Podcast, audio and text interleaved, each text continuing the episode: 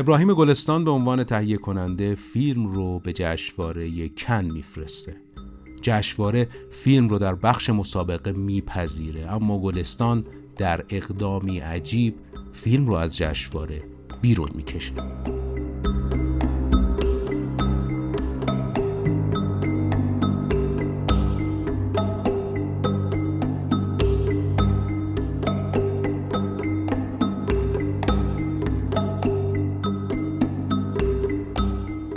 حامی مالی این قسمت از رادیو سانسور برند دستانه.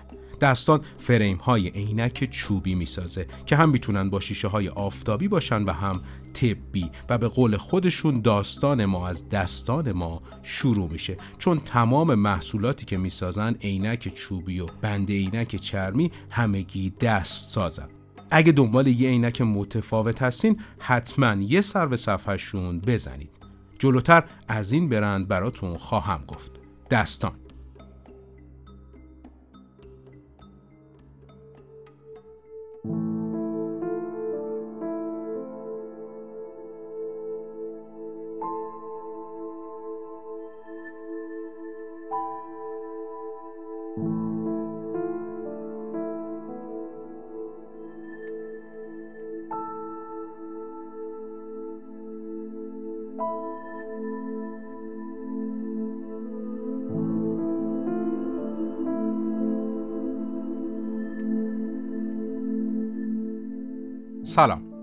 من سلمان خورشیدی هستم و شما به رادیو سانسور گوش می‌دید.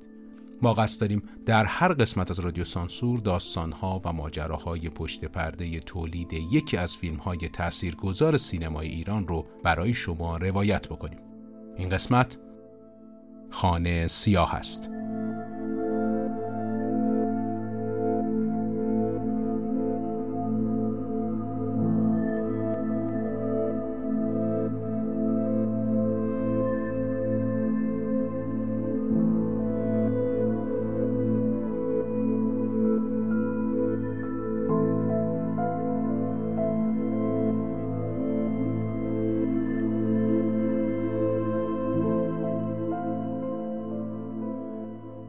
پیش از اینکه بخوام سراغ اپیزود و فیلم جدید برم باید اشاره کنم به تأخیر در انتشار اپیزودها.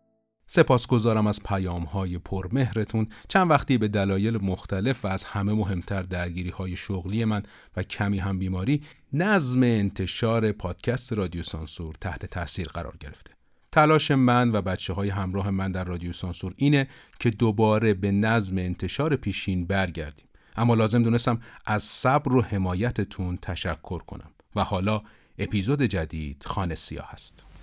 خدایا تو را شکر می‌گویم که مرا آفریدی تو را شکر می‌گویم که مادر دلسوز و پدر مهربانی مرا آفریدی تو را شکر می‌گویم که آب روان و درختان پر میوه را آفریدی تو را شکر می کنم که به من دست دادی تا کار کنم.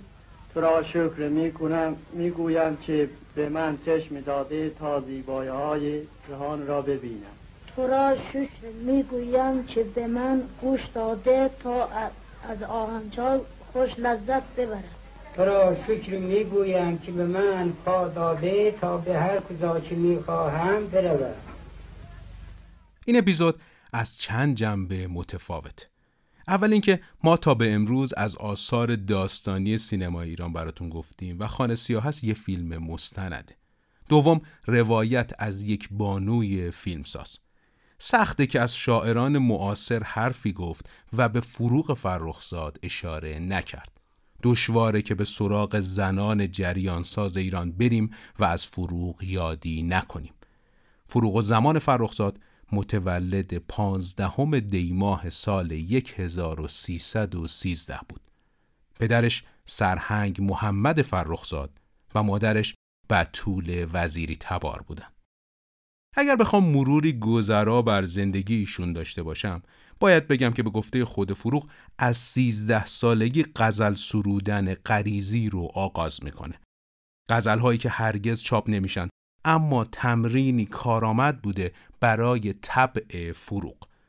در 15 سالگی هنرستان بانوان ثبت نام می‌کنه. فضایی که فرصت فرا گرفتن هنرهایی مثل نقاشی و خیاطی رو به اون میده. فروغ در 15 سالگی با پرویز شاپور نوه خاله مادرش که سی سال داره ازدواج می‌کنه و همراه اون راهی اهواز میشه. یک سال بعد کامیار پسرش رو به دنیا میاره.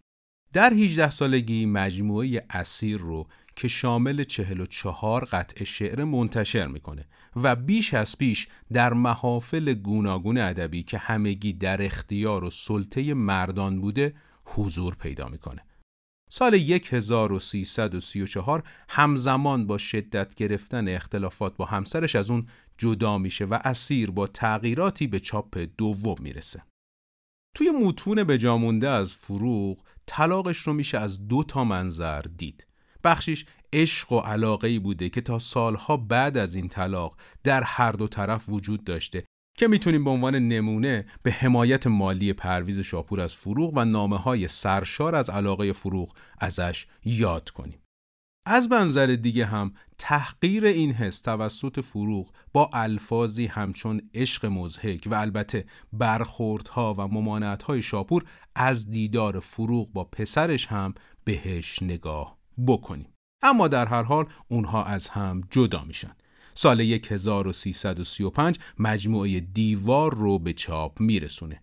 در این زمان به ایتالیایی و آلمانی مسلط میشه و در کار ترجمه و دوبله با آلکس آقا بابیان همکاری می‌کنه.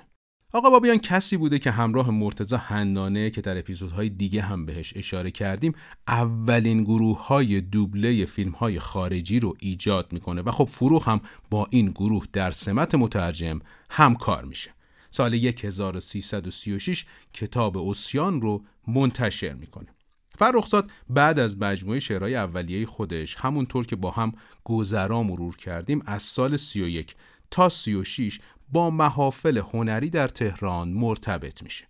همین ارتباط ها باعث معرفی اون توسط رحمت الهی و سهراب دوستار به ابراهیم گلستان میشه.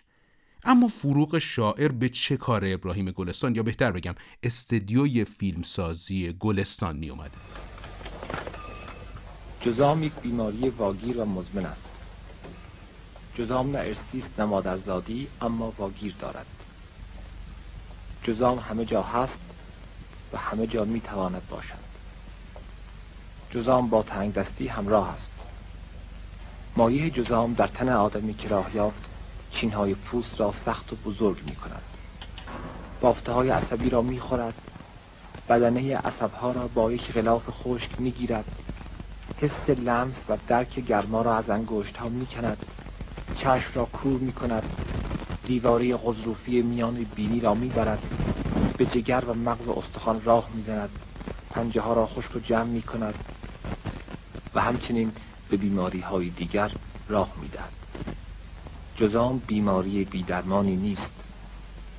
نگهداری از جزامی ها جلو پخش بیماری را می‌گیرد. هر جا نگهداری از جزام گرفته ها دقیق و کافی بوده است جزام رو به نابودی رفته است. و هرگاه در آغاز بیماری به داد جزامی رسیده اند دردش را شفای کامل داده اند. جزام بیماری بیدرمانی نیست. ما در اپیزودهای پیشین علل خصوص شب قوزی به استدیوهای فعال در اون دوره تاریخی اشاره کردیم و خیلی کوتاه از استودیو گلستان هم گفتیم که بخش عمده فعالیتاش در حوزه فیلمهای مستند و تبلیغاتی بوده. یکم حالا ماجرا رو تاریخی ببینیمش. سال 1329 در راستای همون اتفاقاتی که اکثر ما می‌دونیم و با تلاش های دکتر مصدق صنعت نفت ایران ملی میشه.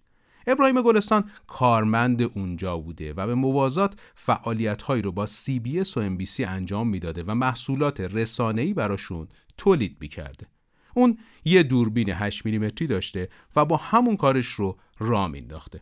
گلستان میگه حدود 1850 تومن حقوق ماهیانه می‌گرفته اما درآمدش از همین تولیدات رسانه ای از حقوقش بیشتر میشه چون دریافتیش می‌دونید دیگه دلاری بوده گلستان چندین بار درخواست افزایش حقوق به نفت میده و اونها هم موافقت می‌کنن. اما کار به جایی می‌رسه که توان افزایش رو نداشتن و گلستان عزم رفتن می‌کنه.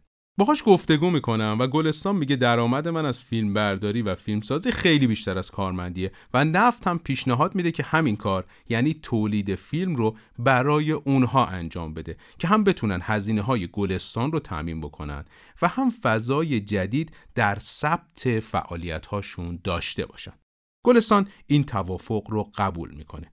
این روند ادامه پیدا می‌کنه با جزئیاتی که بخشش مربوط به کنسرسیوم و انتقال گلستان به اون میشه. اما نکته مهم اینه که ابراهیم گلستان ابتدا با همکاری و اعتبار شرکت نفت و کنسرسیوم اقدام به واردات لوازم فیلم برداری و نمایش فیلم می‌کنه تا بتونه نیازهای شرکت نفت و شرکت های زیر رو در خصوص فیلم برداری مرتفع بکنه. حالا یکم اینجا بیشتر توضیح بدم. ببینید بعد 28 مرداد و کودتا عملا دولت جدید روابط رو با انگلیس و متحدینش حسنه می‌کنه و دولت میپذیره که تا 25 سال نفت تولیدی رو به شرکت های عضو کنسرسیوم یعنی آمریکا و انگلیس و هلند و فرانسه بفروشه. بدین ترتیب فروش نفت ایران پس از نزدیک به چهار سال وقفه در بهمن سال 33 از سر گرفته میشه. همین امر مستشاران خارجی رو وارد بازی می‌کنه که خب داستان تاریخی جذاب اما نامرتبط به ماجرای ما داره. فقط در همین حد که ساختار تغییر می‌کنه و نیاز به تولید محصولات رسانه‌ای توسط شرکت نفت و کنسرسیوم احساس میشه و نظرم کفایت می‌کنه. برای شروع ابراهیم گلستان پا پیش می‌ذاره اما مشخصه که توانش برای انجام همچین کار بزرگی کم بوده. ابراهیم گلستان در نقطه ابتدا 100 هزار تومن داشته و با بهرهگیری از شرایط اجاره به شرط تملیک بخش مهمی از تجهیزات رو از اروپا تمین می‌کنه. این اتفاق همونطور که گفتم در اواخر دهه 20 میافته و مصاحبه ای از جلال آل احمد موجوده که به پیشنهاد ابراهیم گلستان برای همکاری با همین کنسرسیوم نفتی اشاره می‌کنه. با همین شیوه از سال 1335 مستند چشمانداز صنعت نفت ایران توسط ابراهیم گلستان کلید می‌خوره. مجموعی که به بخش‌های مختلفی تقسیم میشه. گلستان بخش یک تا چهار رو تا سال 39 و بخش 5 و 6 رو تا سال 40 تحویل میده. اما بخش هفتم به بعد هرگز ساخته نمیشه. این مجموعه عملا بدنه اقتصادی و اعتباری استدیو گلستان رو تثبیت می‌کنه. حالا یه کوچولو بریم عقبتر. سال 1337 چاه نفت شماره 6 اهواز درگیر حریق میشه که به ثبت تاریخ از بزرگترین آتش سوزی های تاریخ نفت بوده. دو گروه به سفارش شرکت های عامل نفت آزم محل میشن تا از عملیات اطفاء حریق مستند تهیه بکنن. یکی از استدیوها ایران فیلم و گروه دوم استدیو گلستان بوده. تا اینجا داشته باشین دوباره به این پروژه حریق اهواز برمیگردیم.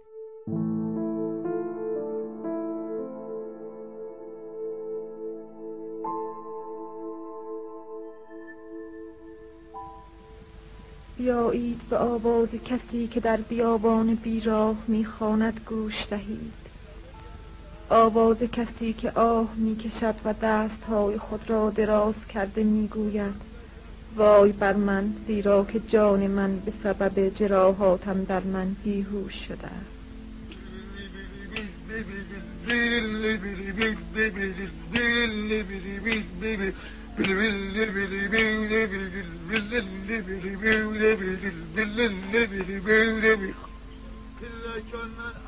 و تو ای فراموش شده روزها که خیشتن را به قرمز ملبس می سازی و به زیورهای زر می آرایی و چشمان خود را به سرم جلا می دهی. به یاد آور که خود را عبس زیبایی داده ای به سبب آوازی در بیابان بیراه و یارانت که تو را خار شمرده اند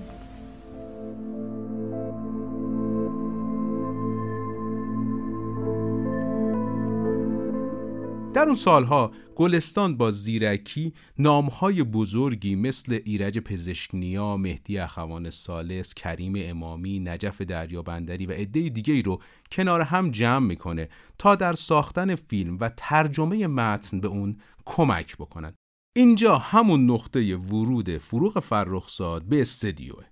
با ورود به سازمان فیلم گلستان عملا مرحله جدیدی در زندگی فروغ آغاز میشه. چرا؟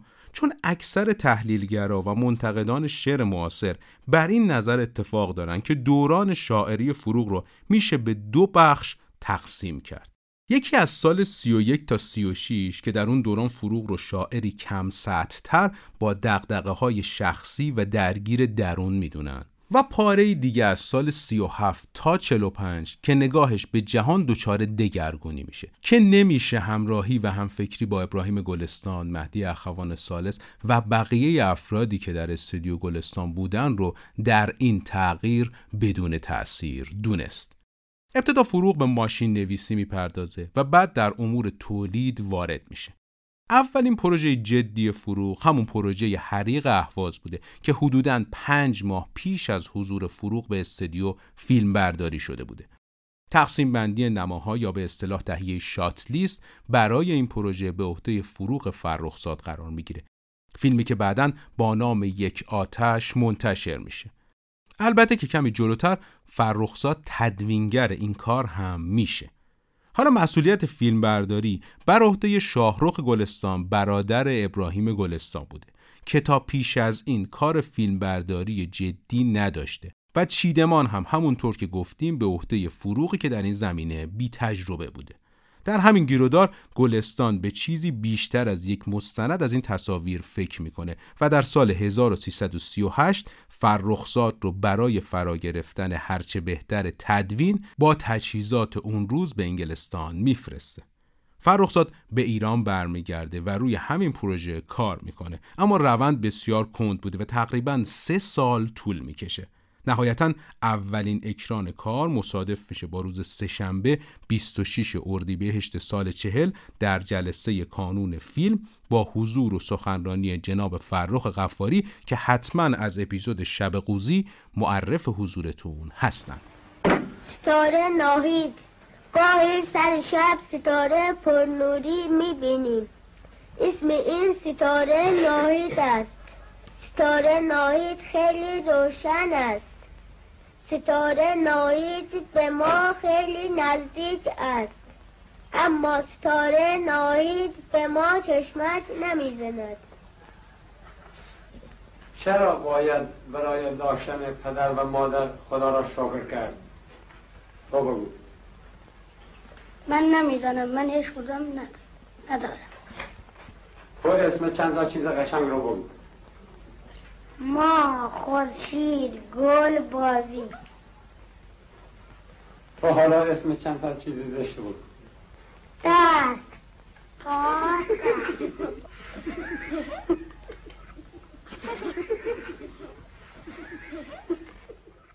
اون چشم اندازه صنعت نفت که قبلا گفتم فقط تا فصل 6 جلو میره. پروژه‌ای بوده که به موازات فروغ هم درگیرش میشه و تا همون سال چهل که گفتیم چشم اندازه ششم تهیه میشه فروغ به عنوان یکی از اعضای اصلی گروه ثابت میشه. سال چهل فروغ باز به هزینه استودیو برای بار دوم برای حضور در یک دوره آموزشی به انگلستان میره. اینجاست که فروغ بیش از پیش خودش رو در مواجهه با همون جهان جدیدش می‌بینه. بعد از برگشتن از انگلستان تولید فیلم خواستگاری از طرف مؤسسه فیلم کانادا به استودیو گلستان پیشنهاد میشه این کار مجموعه بوده درباره طرز معاشرت و زندگی زناشویی زوجهای جوان در کانادا، هند، ایتالیا و ایران. در این اثر فروغ هم در سمت دستیار کارگردان و هم بازیگر حضور داره. جالبی که نقش مقابل فروغ فرخزاد ابتدا به جلال آل احمد پیشنهاد میشه که اون رو نمیپذیره و سپس این نقش به پرویز داریوش می‌رسه. جالبی که در فیلم خواستگاری توسی هایری همسر احمد شاملو هم نقش آفرینی کرده. به اسامی دقت کنید در این اپیزود واقعا در هر بخشی می‌تونید نه فقط یک اسم بلکه پیوستگی در یک جریان از متفکران و هنرمندان رو احساس کنید خواستگاری و چند اثر دیگه بازیگری رو هم به کارنامه فروغ اضافه می‌کنه. سال 1340 گلستان تلاش می‌کنه تا فیلمی رو به نام دریا بر اساس داستان چرا دریا طوفانی شد اثر صادق چوبک بسازه. در این فیلم هم نام فروغ به عنوان بازیگر در کنار اکبر مشکین و زکریا هاشمی به چشم می‌خوره. اگرچه این فیلم هرگز به صورت کامل ساخته نشد اما بخشی از عواملی که اسمشون در لیست بود شالوده خشت و آینه رو تشکیل دادن که قطعا در یک اپیزود مفصل ازش خواهم گفت. حالا در همین زمان یعنی اوایل سال 41 مسئولین روزنامه کیهان که پیشتر از طریق ساختن آگهی های تبلیغاتی برای روزنامهشون با گلستان کار کرده بودند به اون پیشنهاد ساخت یک مستند رو از افتتاحیه بیمارستانی در مشهد و اوضاع جزامی های ساکن در اونجا میدن. اینجا رو می‌تونیم اون جرقه اولیه خانه سیاه هست بدونیم. برای این پرده اکنون نقشی از یک زشتی دیدی از یک درد خواهد آمد که دیده بران بستن دور است از مروت آدم این زشتی را چاره ساختن به درمان این درد یاری گرفتن و به گرفتاران آن یاری دادن مایه ساختن این فیلم و امید سازندگان آن بوده است. گلستان یه فیلم بردار و دستیار رو میفرسته مشهد و با دیدن راش ها به صرافت میفته تا فیلمی متمرکز بر جزامی ها بسازه. در همین راستا گلستان دکتر راجی رئیس هیئت مدیره انجمن کمک به جزامیان رو به استودیو دعوت می‌کنه. اینجا گلستان مطرح می‌کنه که قصد چنین کاری رو داره و نیاز به همکاری انجمن داره. حالا چطوری؟ انجمن می‌تونست توجه زیادی رو در جامعه با فیلم گلستان به این بیماران جلب بکنه و گلستان هم می‌تونست موفقیتش رو در ساخت یه فیلم خوب با انتقال پیام انسانی ببینه. گلستان پیشنهاد میده که هزینه 100 هزار تومنی ساخت فیلم تقسیم بشه بین استودیو گلستان و انجمن. و در عوض بابت این تقبل هزینه از طرف گلستان انجمن دستش رو در راستای ساخت یک فیلم آزاد بذاره. گلستان که می‌بینه فروغ بسیار از توقف و تعطیل شدن پروژه دریا سرخورده شده پس به صرافت میفته تا فروغ رو که طبع لطیفی داشته به سمت این پروژه سوق بده. اینجاست که فروغ به گروه اضافه میشه و در تابستان سال 1341 سفرهای اولیه خودش رو به تبریز آغاز می‌کنه. بعدش مخالفت هایی به میان میاد که تا مهر همون سال طول می‌کشه و در مهر ماه فروغ فرخزاد به همراه یک گروه پنج نفره از استودیو گلستان به جزامخانه بابا باقی در تبریز میرن. حالا جزامخانه بابا باقی کجاست؟ اسم بابا باقی از اسم شخصی به نام بابا اومده که در زبان ترکی بابا باقی یعنی باغ بابا که باغبان ناصرالدین میرزا بوده. زمانی که ولیت برای شکار به اینجا می اومده حسابی سرویس می‌داده و مورد تشویق ناصرالدین میرزا قرار می گرفته زمانی که ناصرالدین میرزا در تهران به قدرت می‌رسه این باغ رو به همون آقای بابا هدیه میده سالها بعد از مرگ بابا و در پایان مبارزات مشروطه اینجا مورد توجه ستارخان قرار می‌گیره و حاکم اونجا با تصاحب باغ موافقت نمی‌کنه. سالها بعد اینجا به اداره بهداری تبریز واگذار میشه تا محلی برای اسکان جزامی های اون منطقه که اغلب راهزنی می‌کردن باشه و از اون وقت محلی برای نگهداری این بیماران میشه. اولش برج و باروی بلندی مثل قلعه براش می‌سازن چون جامعه بسیار از جزامی ها وحشت داشته و کارش رو با 75 بیمار در ابتدا آغاز می‌کنه. گروه دوازده روز گروه منظورم گروهیه که همراه فروغ از استودیو گلستان به بابا باقی میرن. این گروه دوازده روز اونجا میمونن دکتر راجی رئیس انجمن اتاقی رو در مجاورت بهداری در اختیار گروه برای اسکان قرار میده. دو روز اول سپری میشه برای بررسی وضع موجود تا بتونن شیوه پردازش رو به دست بیارن. ابتدا فروغ و سپس گروه تلاش می‌کنن تا خودشون رو به جزامی ها نزدیک کنن. اونها در شب اول ورود در جشن عروسی جزامی ها شرکت می‌کنن و جالب فروغ انگشتر و گردنبند خودش رو به عروس هدیه میده این اعتماد کمک می‌کنه تا فروغ هرچه بیشتر به عمق بره اون تنها زمان محدودی برای زیست در بابا باقی داشته و اگر در عمق نمی‌رفت عملا فرصت رو سوزونده بود. فروغ فیلمنامه یا دکوپاژی با خودش به اونجا نمی‌بره و تنها سلاحش همون نگاه شاعران است که در این زمان محدود می‌تونه ارتباطی میون موقعیت و موضوع ایجاد کنه. فروغ از اینجا یک یادگاری مهم با خودش به تهران میاره. کسی که شاید جایگزین کامیار فروغ باشه. پسری به اسم حسین منصوری. خانواده حسین درگیر جزام بودند و فروغ در جریان همون دوازده روز با حسین ارتباط برقرار می‌کنه و بعدش بعد مذاکره با خانوادهش اون رو به تهران میاره. فروغ حسین رو به مدرسه میفرسته و سعی می‌کنه در عمر کوتاهش نقش مادر رو برای اون بازی بکنه.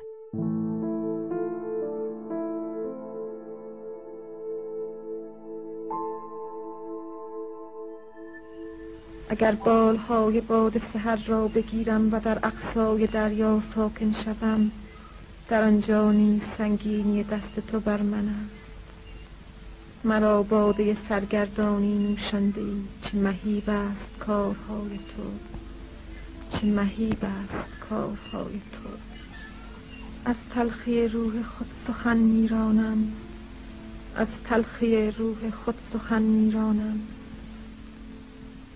هنگامی که خاموش بودم جانم پوسیده می‌شد از نعرهی که تمامی روز می‌زدم. به یاد آور که زندگی من باد است. مانند مرغ سقای صحرا و بوم خرابه ها گردیدم و چون گنجشک بر پشت بام منفرد نشستم.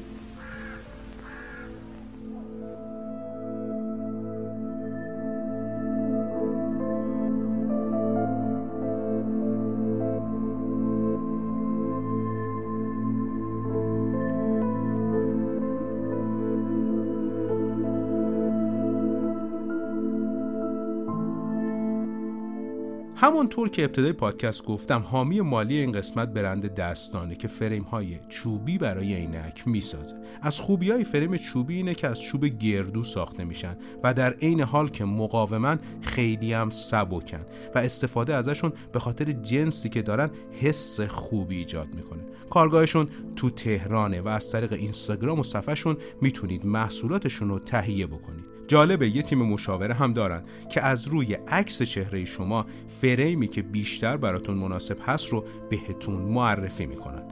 علاوه بر همه اینها چون انتخاب آنلاین فریم سخته بعد از خرید می‌تونید رنگ و مدل فریمتون رو هم تعویض بکنید. اگه برای فریمتون هم مشکلی پیش بیاد تعمیراتش هم به عهده خودشونه. برای شنونده های رادیو سانسور 10 درصد تخفیف در نظر گرفتن که با کد سانسور که تو توضیحات این اپیزود می‌ذارم می‌تونید از این تخفیف استفاده بکنید. فریم عینک دستان.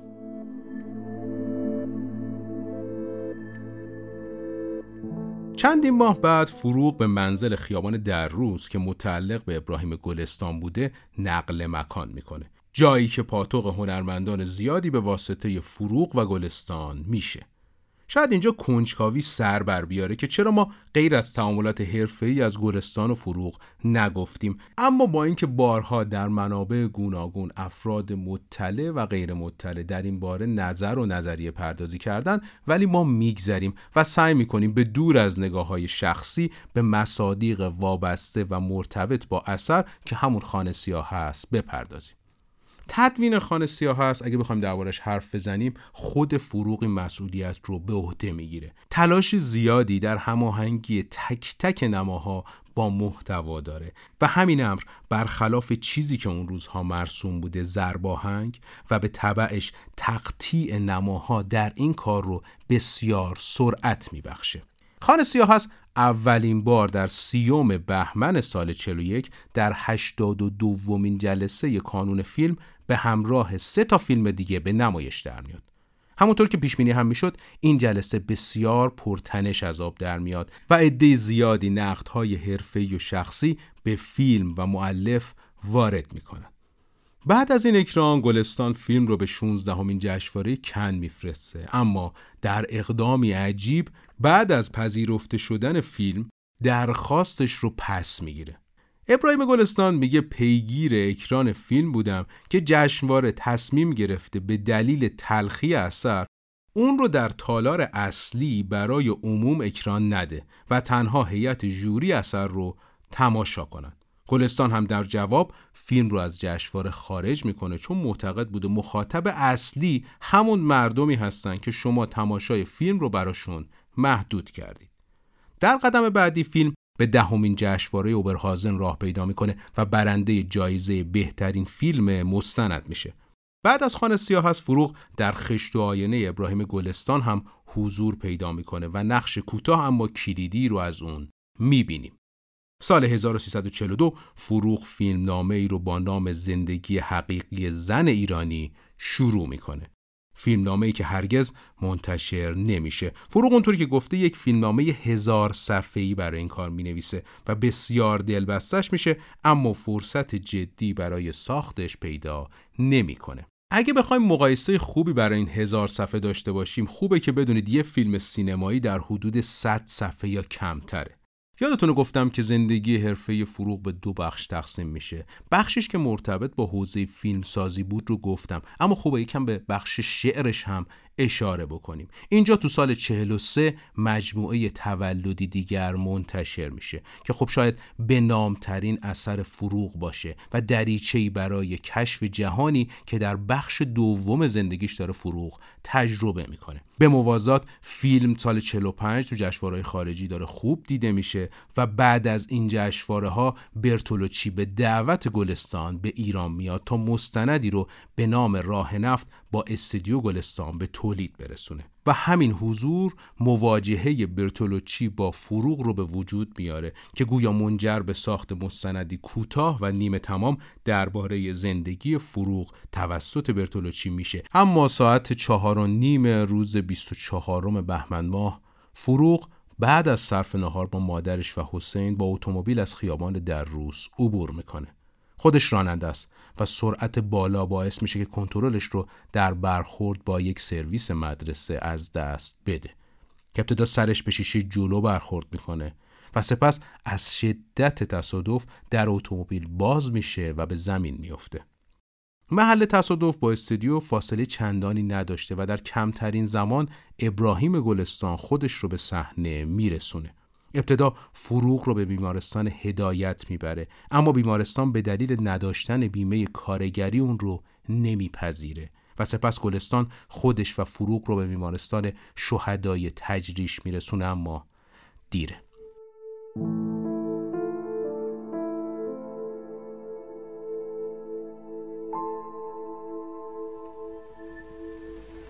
به یاد آور که زندگی من باد است. ایام بتالت را نصیب من کرده و در گردا گردم آواز شادمانی و صدای آسیا و روشنایی چراغ نابود شده.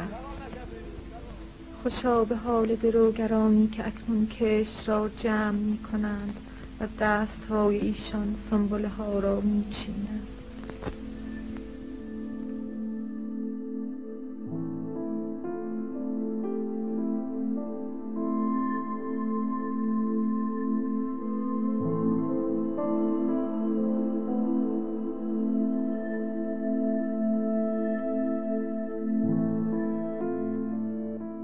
صبح روز چهارشنبه 26 بهمن آمبولانس حامل جسد فروغ فرخزاد وارد قبرستان زهیر و دوله در تهران میشه و فروغ بردوش احمد شاملو مهدی اخوان سالس هوشنگ ابتهاج غلام حسین ساعدی سیاوش کسرایی صادق چوبک و بسیاری دیگه تشییع میشه و چه بدرقه با شکوهی. روایت های مختلفی از زبان افراد گوناگون درباره خاکسپاری فروغ گفته شده و هر کسی به نحوی سعی در بیان خاطرات اون روز داره. ادهی خیال پردازی کردن و گروهی هم مصادره به مطلوب. اما هرچه هست سندی از اهمیت فروغ در جامعه ماست. جامعه ای که حرکت در مسیر هنر علل خصوص برای زنان رو دشوار و گاهی غیر ممکن می کرده و فروغ تونسته با عبور از بسیاری از سطحهای درونی و بیرونی به عنوان یکی از نمادهای جریان نوگرای هنر ایران خودش رو مطرح بکنه. خانه سیاه هست مهمترین فیلم کارنامه سینمایی فرخزاده که نامش رو نه تنها به عنوان شاعر و نویسنده بلکه به عنوان فیلمساز مطرح کرده. یک شاعرانه بسری شاید انتخاب این فیلم در این روزگار که حجمه اخبار بد رهامون نمی‌کنه کمی بیانصافی باشه. به همین جهت شعری از فروغ با مضمون شیرین پایان بخش اپیزود 38 رادیو سانسوره. وقتی که زندگی من هیچ چیز نبود هیچ چیز به جز تیک تاک ساعت دیواری دریافتم. باید باید باید دیوان وار دوست بدارم کسی را که مثل هیچ کس نیست. من سلمان خورشیدی اینجا تهران رادیو سانسور رو شنیدید.